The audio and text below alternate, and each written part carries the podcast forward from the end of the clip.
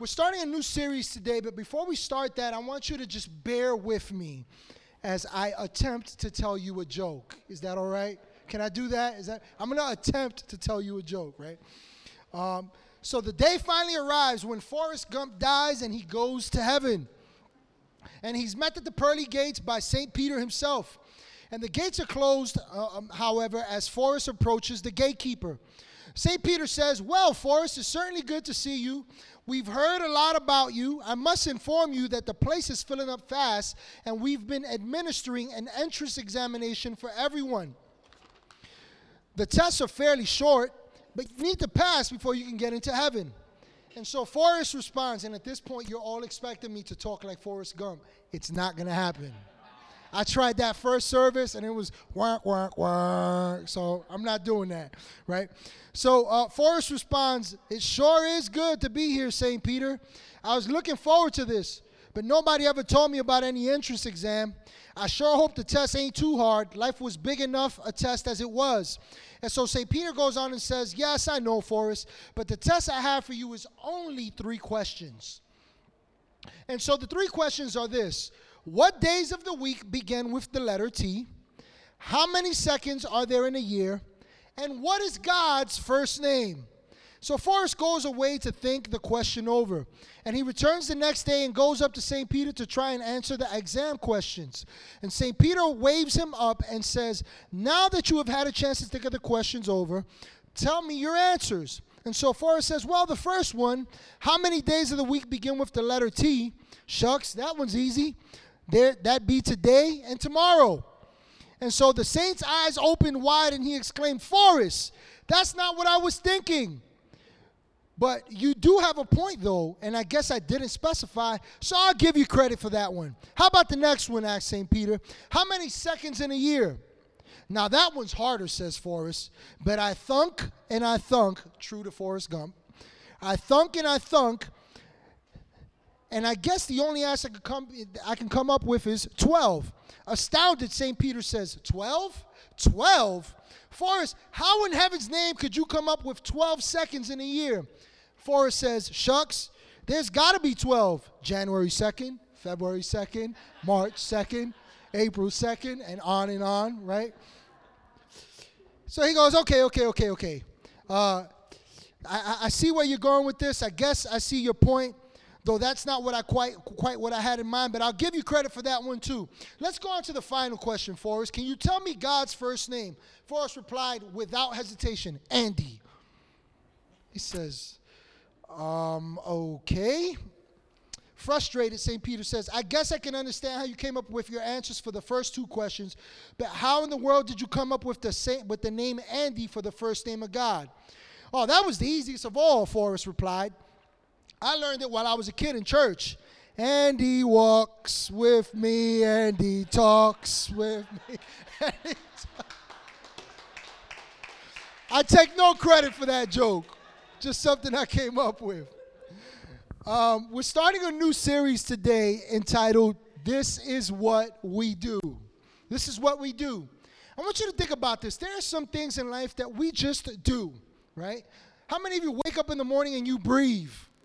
Right? You're concerning me because that tells me you're not breathing when you're sleeping. You breathe, right? How many of us get up and uh, we, we, we get dressed, right? We brush our teeth. It's just what we do. Some of you don't eat breakfast. Shame on you. This is what we do, right? There's things that we just normally know to do in life. It's like second nature. And believe it or not, there are things that as believers we should naturally do. The question is, do we know that? And so, for the next couple of weeks, we're going to be on a series entitled This is What We Do. And if there's one thing that we as believers do, that we do, it's worship. Amen. It's worship. Here's today's big idea worshiping God. This is what we do. Say that with me. Worshiping God. Worshiping God. This is what we do. This is what we do. This is the this is the first and primary, the, the pinnacle, the peak. This is what it's all about. This is it's about God, it's about Jesus, and this is what we do. Worship unto God. This is what we do. Now the word worship the English word worship comes from the Old Anglo Saxon word, which uh, is worship, and it means to attribute or ascribe worth to a thing. To attribute or ascribe worth to a thing. The most commonly used words in the New Testament for the word worship are two Greek words. The first one is proskuneo, which means to kiss the hand of another in a token of reverence.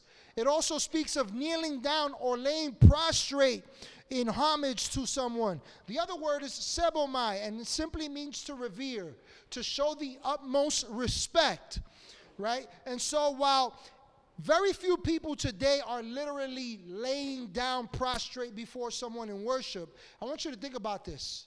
Everyone worships something. Everyone worships. Believer or unbeliever, everyone worships because everyone ascribes value to something. And there's nothing wrong with us valuing things. Let me just let me just prove to you that everyone worships. How many of you work? Wave your hand nice and high. You work, okay? You're working, right? You got something going on. All right. Here's what I want you to do. For the next 5 months, I want you to not go to work, take a leave of absence with no pay and come here and clean toilets and sweep and mop. No takers, huh? You get my point? Now, there's nothing wrong with ascribing value to the work that we do. There's nothing wrong with that. The Bible says the man that doesn't work should eat, right? And so there's absolutely nothing wrong with that. We all ascribe value to things. We ascribe value to the relationships we maintain with our spouses, with our children, with our family. We, we, we, uh, we uh, uh, ascribe value to the work that we do. We ascribe value to the education that we're undertaking. We ascribe value to our friendships. We ascribe value to our social life. Nothing wrong with that. Nothing wrong at all with that. Those things are valuable. How many of you know that that enriches our lives, right? It makes life worth living. You know, it, it adds something something to it. But here's the problem when we ascribe more value to things over God. That's when it becomes a problem. That's not what we do. Right? I remember years ago, my, this term, this is what we do. I got this. I was thinking about something my wife had said a while to me, and I was just thinking about, uh, she would always say, This is what we do. This is just what we do. And I remember the first time I can recall her saying that, it was many, many years ago. Um, I was I had just started coming back to church. You know, I've been in church for a little while now, and I was learning the word in a different kind of way. It was impacting my life, and life was exciting. But you know, I'll be honest with you, we weren't making a lot of money, right? And so this one day, my wife comes with this bright idea. It wasn't just a good idea; it was a God idea.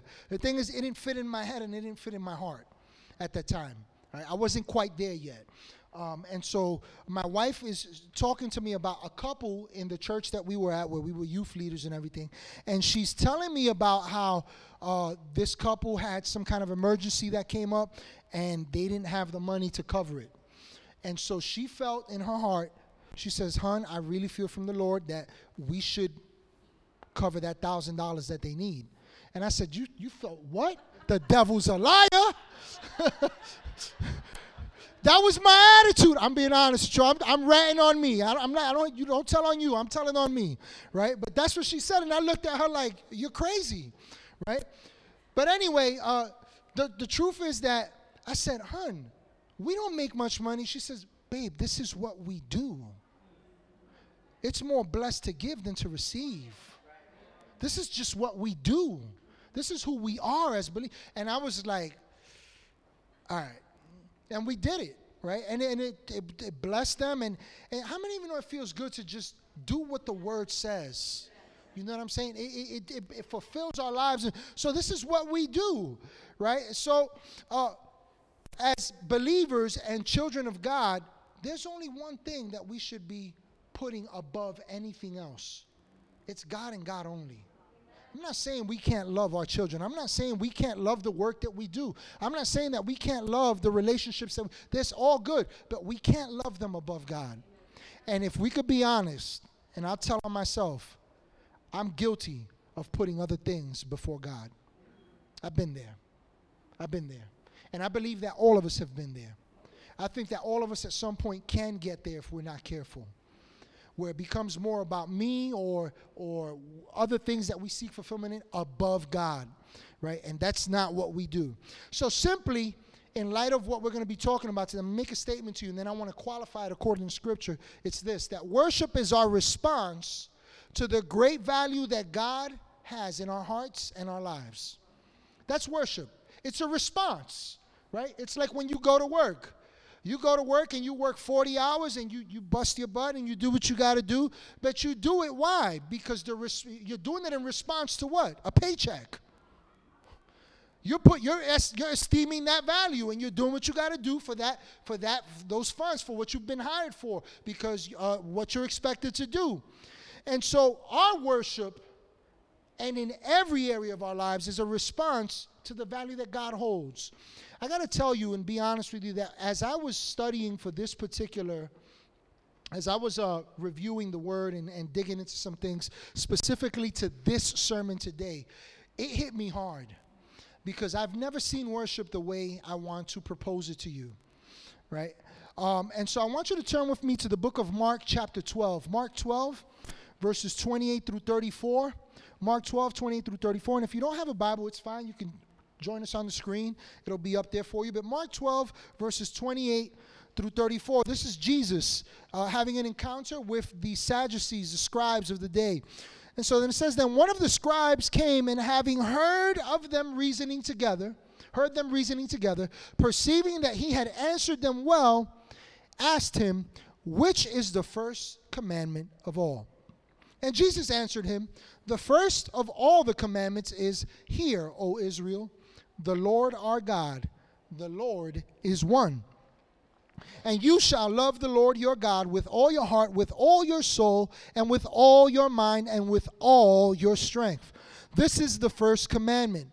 And the second, like it, is this You shall love your neighbor as yourself. There is no other commandment greater than these. And so the scribe said to him, Well said, teacher, you have spoken the truth. For there is one God, and there is no other but He. And to love Him with all the heart, and with all the understanding, and with all the soul, and with all the strength, and to love one's neighbor as oneself is more than all the whole burnt offerings and sacrifices. And now, when Jesus saw that he answered wisely, he said to him, You are not far from the kingdom of God. But after that, no one dared question him. And so let's break down what's happened, what's happening here. Up until this very point, Jesus has been questioned by these religious scribes in previous verses and chapters. And if you look in the other gospels, you'll see that there's this great discourse. And they're asking him many questions. They're asking him about marriage, they're asking him about divorce, they're asking him about taxes, they're asking him about all these things. And the thing about it is that if you're not careful to pay close attention, you'll miss the fact that these people were basing their relationship with God and right standing with God based upon their adherence to laws. And so when they're asking him about marriage and they're asking him about divorce, uh, one gospel uh, shows us that they were testing him, that they were actually trying to catch him somewhere in something wrong. And so something interesting happens here in the midst of this, uh, uh, these, this portion of scripture where we're reading. One of these scribes begins to see past what's common. He doesn't ask a question based upon the law per se. He's seeking something outside of what's normal. And so he asks the question, which is the first commandment? Here's what he's saying What's the, what's the most important commandment of all? And Jesus in verse 29 responds to him, The Lord our God, the Lord is one. Here's what he's saying God is number one. We have one God. Now, I want us to think about this a little bit because worship has to do with what we value. But worship is intended for God. And so, if we are placing more value on things above God, then what are we saying about those things? What are we truly esteeming them to be? Whether we know it or not, we're creating gods unto ourselves. And there's only one God. And so, our worship, our response is to be completely and totally to God, nothing else. But verse 30 is very interesting because Jesus doesn't just talk about worshiping when you go to a service. Jesus isn't talking about worship in terms of when we walk into a building. Jesus isn't talking about worship in light of the songs we sing. Jesus isn't even talking about uh, uh, worship in, in, in, response to uh, the things we do for the kingdom. Jesus is talking about a complete person. He's talking about the heart, he's talking about the mind, he's talking about the, the, the, our strength, and he's talking about our intellect. He's talking about every area of our lives, all that we are.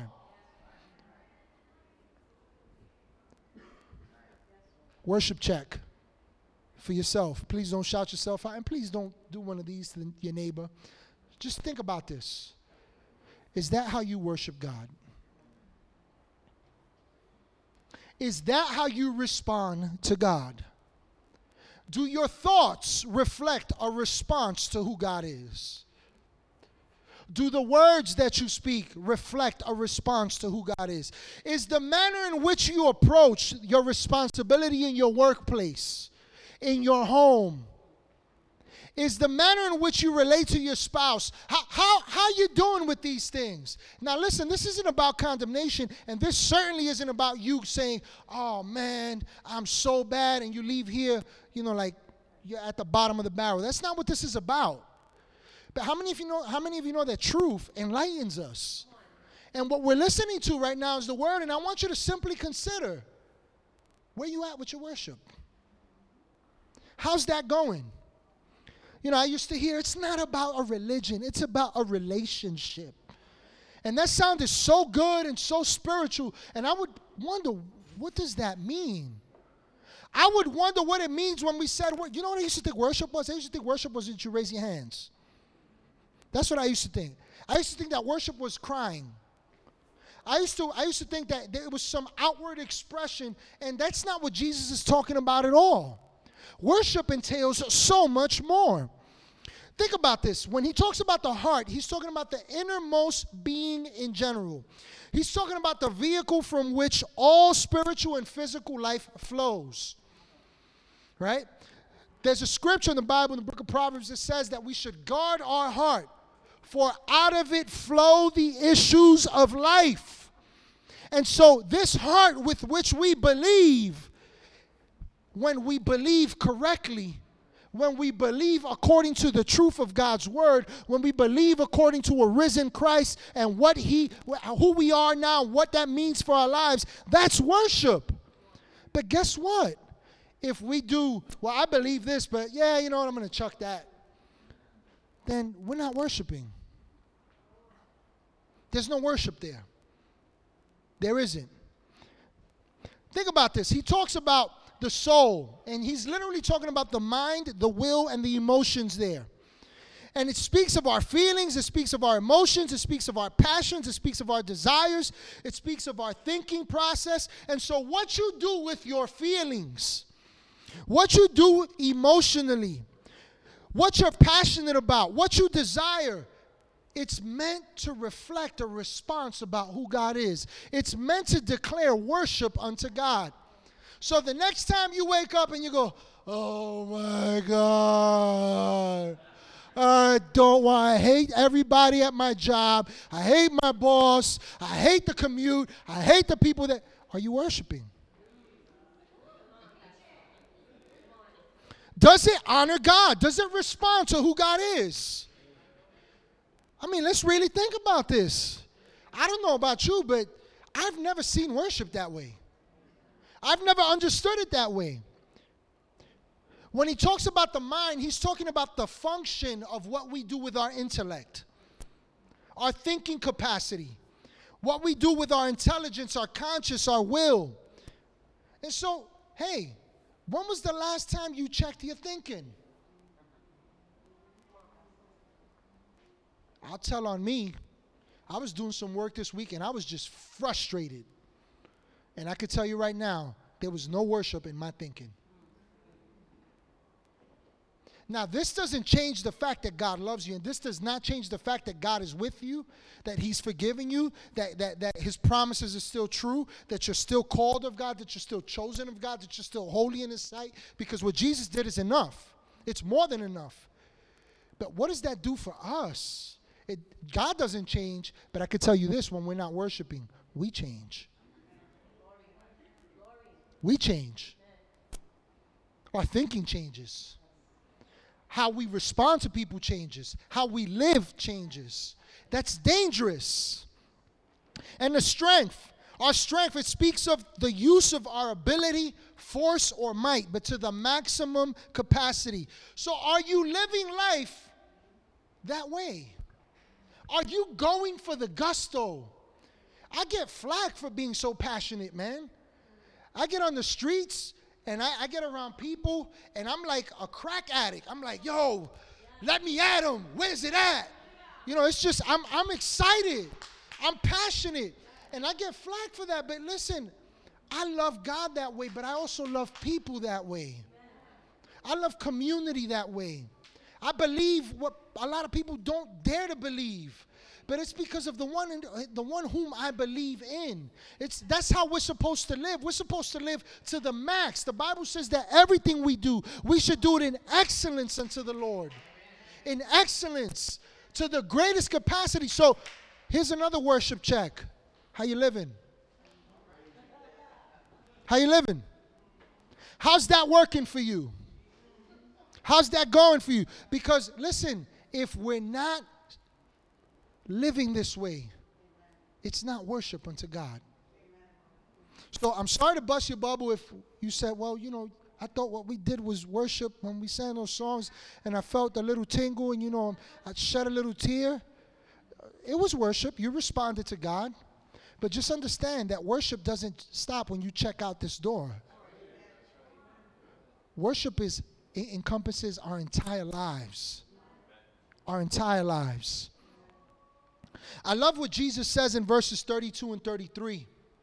Because in verses 32 and 33, what we see is that this, uh, what happens in verses 32 and 33, because what we see is that the scribe says, Well said, teacher, you've spoken the truth. There is one God, and there is no other but He. And then watch what He says.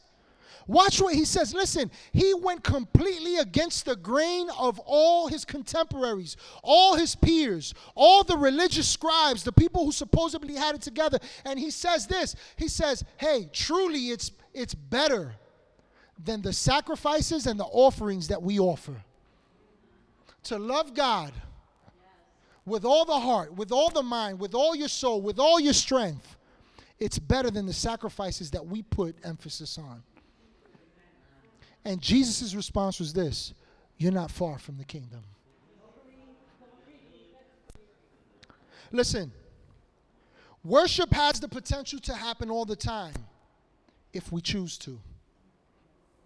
What good is it to declare God is great, that God is real, that God is worthy of all praise, that, that, that, that you love God, but not act like it and not live like it?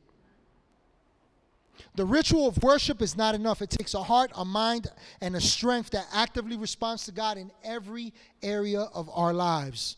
And so, for a couple of minutes here, I want to just take you through a little journey, and I want to just simply talk at this point about why we worship. Why, why do we have reason to worship? Turn to John chapter 4, verses 23 and 24. I'll let you catch up to me because, for the sake of time, I want to be conscious here.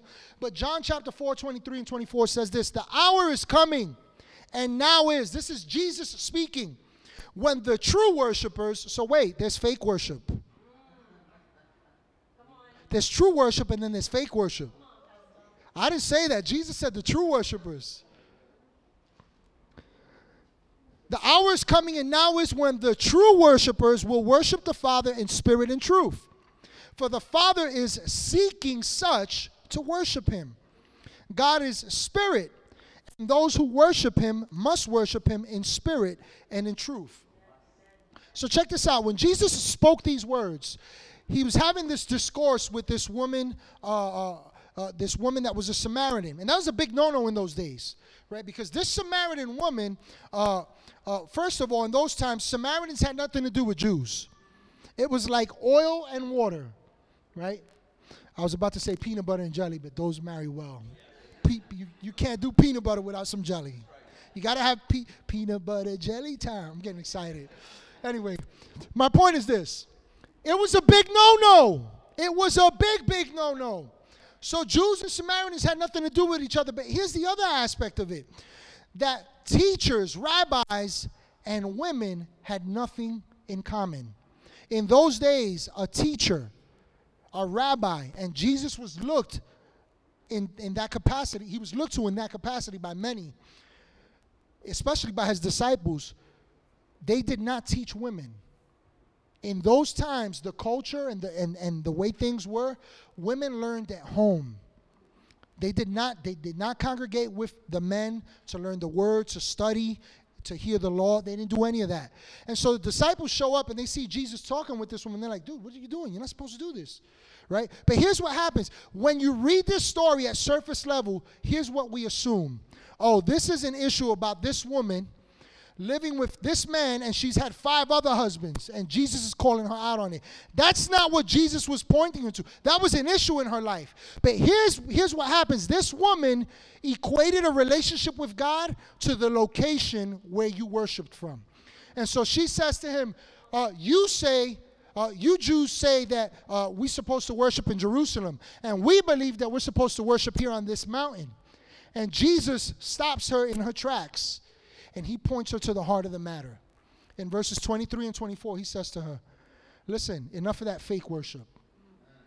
It's not about where you go, it's not even about how you behave, it's about true worship. And here's what he reveals those that worship God worship him in spirit and in truth. What does that mean?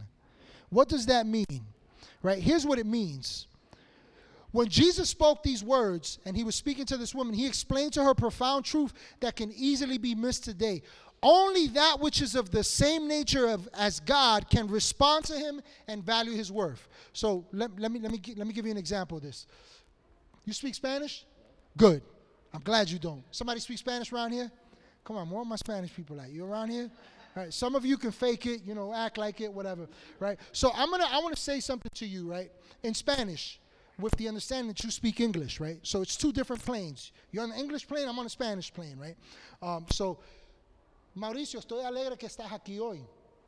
Qué bueno es que llegaste. Espero que hoy eh, la palabra de Dios te hable a ti de una manera muy poderosamente y que cuando te vayas de aquí te vayas con un entendimiento nuevo y tengas un amor y una gracia más para Dios. Did you understand a word that I said? Right. Who understood what I said? Why? Because we speak Spanish, we're on the same plane right? Now I'm going to do that again, but I'm going to do it on the same level, right? Maurice, I'm so glad you're here today, man.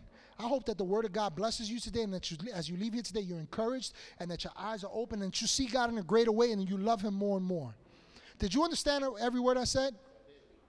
Did those words at that point, where I could speak to you on the same level, did they have the ability to encourage you?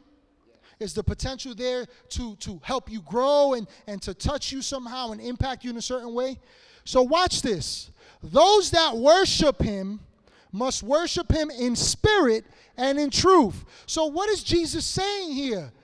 It's not the way you think it's supposed to be. There's something that has to happen within you so that you can truly worship God the way that He intended it. I got good news for you today. How many of you are believers? How many of you love Jesus? He's your Lord, He's your Savior. Good, we're amongst family. We're all, to, we're all amongst. Then guess what?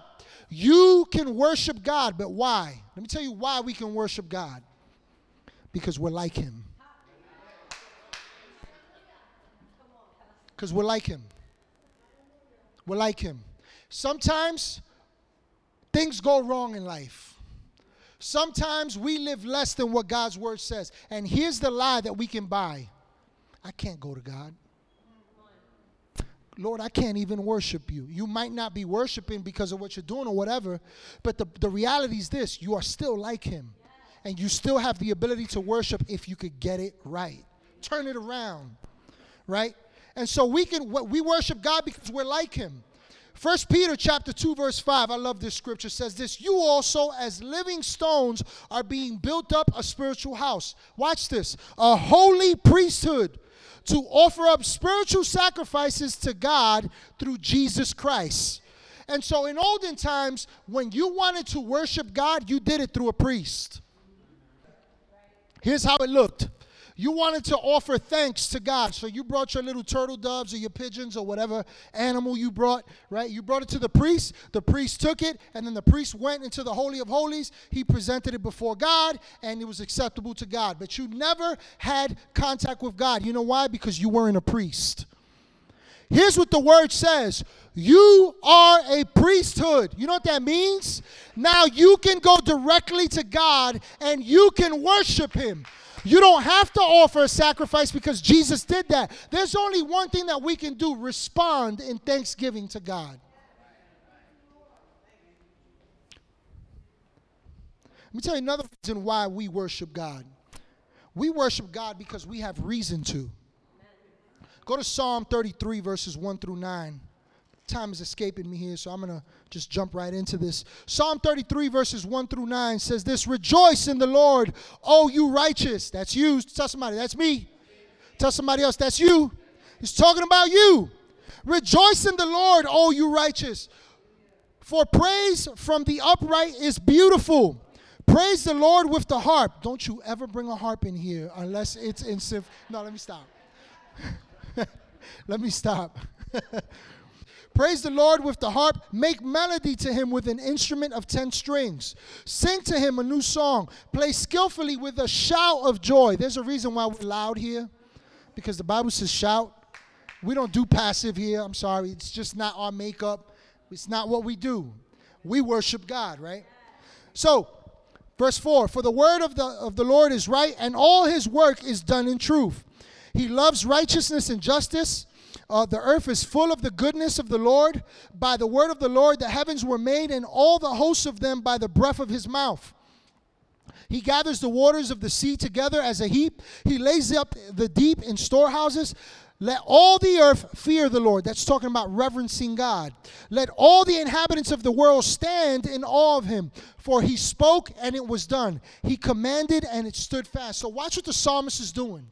The psalmist is reflecting upon God's creation, God's handiwork. And here's what he says in response to that everybody should be praising him. Everybody should be worshiping him. Hey, check this out. I know that sometimes things don't work out the way we want them to. I know sometimes we, we have our, you know, we have our rough moments. We can have those. But here's the thing. Have you ever stopped to really consider, man, Lord, how good have you been to me? How blessed am I? Listen, every last one of us has reason to worship God. Every last one of us has reason to respond to God, to think higher thoughts, to speak in a better way, to serve in a better manner, to do greater things because we have a good God, a great God, and we can live a life that worships Him. Hey, check this. When you're at your best, when you're at your best, when you're serving with all your heart, when you're loving with all your heart, when, you, when, when you're, when you're um, um, responding to God with your words, with your actions amongst your fellow neighbor, amongst your fellow man, when you live life that way, it's worship. It gives us reason to worship God. It gives us reason to, uh, to, to respond to God that way. Let me tell you another reason why we worship. We worship because it's, it says something about our God. In Acts chapter 2, verse 6, here's what's going on there. We'll put it up and I'll just allude to a portion of it. But in Acts chapter 2, what we see is this that the disciples are in a worship service. They're praying. They're waiting on the Lord. The, Jesus specifically told them, "Wait in this, wait in Jerusalem until the Holy Spirit comes upon you, right? And I'll endue you with power and all this other good stuff, right? And so they're in a in a worship service. They're worshiping together. They're encouraging one another. And all of a sudden, the Bible says that the room becomes, uh, that, that, that, a mighty wind, a rushing wind blows through the room, and that they're all filled with the power of the Holy Spirit. They begin to speak in new tongues. And the Bible says that there were some people who heard them and said, These guys are drunk. Then there's, uh, but the, the vast majority of people, it says that they heard the mysteries of God in their own language. And so here's what happens They're worshiping and the world is watching. The world may not understand our worship unto God, but here's what they do understand they understand what it says about our God. Many years ago, uh, many, many years ago, uh, we were living in the Bronx, uh, and we lived in a three-bedroom apartment on Patterson Avenue by the Clason Point area down there. And we lived in a three-bedroom apartment in a in a private home. And on the first floor, the owner of uh, the, the brother of the owner lived on the first floor this guy named carlos. So he was a real cool guy but he was going through a lot of problems. You know i would listen to him and i would always encourage him with the word and i would always you know there were times when i would pray for him and all that. And, and so he always came to me you know we would talk. And it always happened the same way. I'm getting out my car or going to my car and he's coming uh, getting into his car getting out of his car to go into the house and we would stop and talk and so one particular day um, I woke up really early. It was a Saturday morning, and I went to a supermarket, Western Beef, right? And so I walk into the supermarket. It's bright and early, and it was there was a little chill. It was kind of I think it was in the fall or something. Anyway, I had a hoodie on, and I, you know I just put it on. It was one of those mornings I didn't want to be bothered with anybody. I just wanted to walk in and walk out, right? Uh, and so anyway, I walk into this supermarket. I purchase all my stuff. I get to the register. I pay for it, and I'm walking out with all these bags to go to my car in the parking lot and another person with a hoodie who I didn't know at the time is walking by me, and he's got his hoodie on, and he bumps into me. It was kind of hard, so I dropped my bags in my right hand. And I wish I could tell you that my response was, Oh, praise the Lord. Hallelujah. Yes, Lord. You know my response was? Yo, what's your problem, man? And the guy turns around because he, kept walking, turns around, he pulls his hoodie off, and he looks at me. He goes, I always knew that there was another side to you besides that Jesus stuff.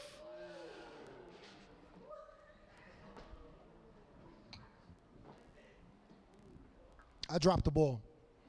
I'll tell you straight up, I dropped the ball. But here's the thing this world is watching. And you know what? This world isn't looking to hear about Jesus, they're looking to meet him. That's just the honest to God truth. How we live is worship, and our worship says something to this world about our God. It says something to this world about our God. You know, you think about, you know, Pastor Ned's talking announcements, July 8th, we're doing the beginning of Summer Bash. You want to hear what we're doing? I'm bringing in a 6,000 gallon water truck. Big, huge tanker. We're going to set up a huge slip and slide. We're going to do hot dogs. I'm bringing in a DJ. Uh, we're going to do it up. We're going to have water games and all that. But guess what we're also going to do? We're going to pray for this city and this region.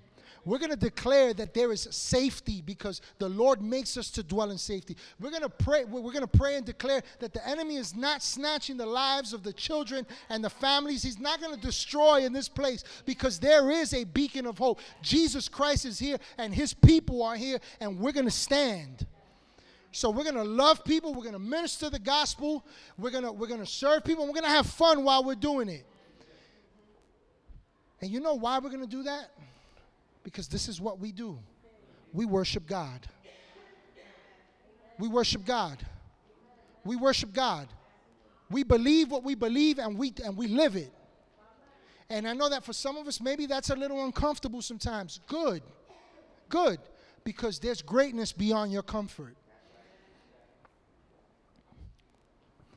So, I want you to turn with me in your Bibles to Romans chapter 12, verse 1. And for the next few minutes that I have, I want to close out by simply sharing with you some thoughts from Scripture on ways that we worship.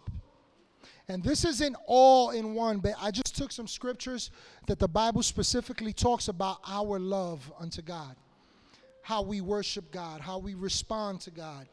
So, Romans chapter 12, verse 1, I'm reading from the New International Version, says this Therefore, I urge you, brothers and sisters, in view of God's mercy, to offer your bodies as a living sacrifice, holy and pleasing to God. This is your true and proper worship. Listen, Paul says that as Christians, we've received mercies, the mercies of God through Christ's work. It's a gift so fantastic that listen, if you if you study this, the previous 11 chapters before chapter 12, he spoke about this great gift. He spoke about the gift that we've received in Christ. That we now have a new life, right? That where we were once dead because of Adam, now we're alive because of Christ and what he's done, right? So Paul spends all this time describing that in this letter to the Romans prior to this verse. But then he tells us a way that we can say thank you, a way that we can respond to God. And he says, it's not by offering sacrifices, but by presenting something so much something so much more precious, your life. Your life. Your life. I grew up in one of those environments where it was cliche. Everybody said, "Oh Lord, have your way." Not my will, but your will be done. We would go to these worship services, and man, it'd be powerful, you know, and oh, the Spirit is moving. You know, you used to hear that kind of language and all that. And so all this great stuff was happening, but then people would walk out the door and live the same. Listen, worship changes you. Worship changes you. When you begin to live a life that responds to God, the things that you do and the way that you live becomes important, not to you, not because of you, but because of who God is. Because of who God is. Because He's that good. Because He's that lovely. Because He's that worthy. Because He's that important. Because He matters that much. Listen, we might not believe that what we do with our lives as is uh, uh, as we sacrifice our daily living in his ways is not all that great because we focus on our flaws but god says that our life is holy and well pleasing to him and it's the least thing that we could do what you do with your life is an act of worship unto god what you do with your life hey how you take care of yourself is an act of worship unto God.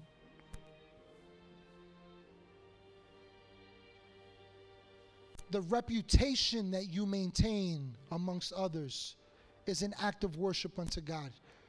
You should be conscious of how people look at you. Not because you're concerned to conforming to what they say, no, but because it says something about who God is.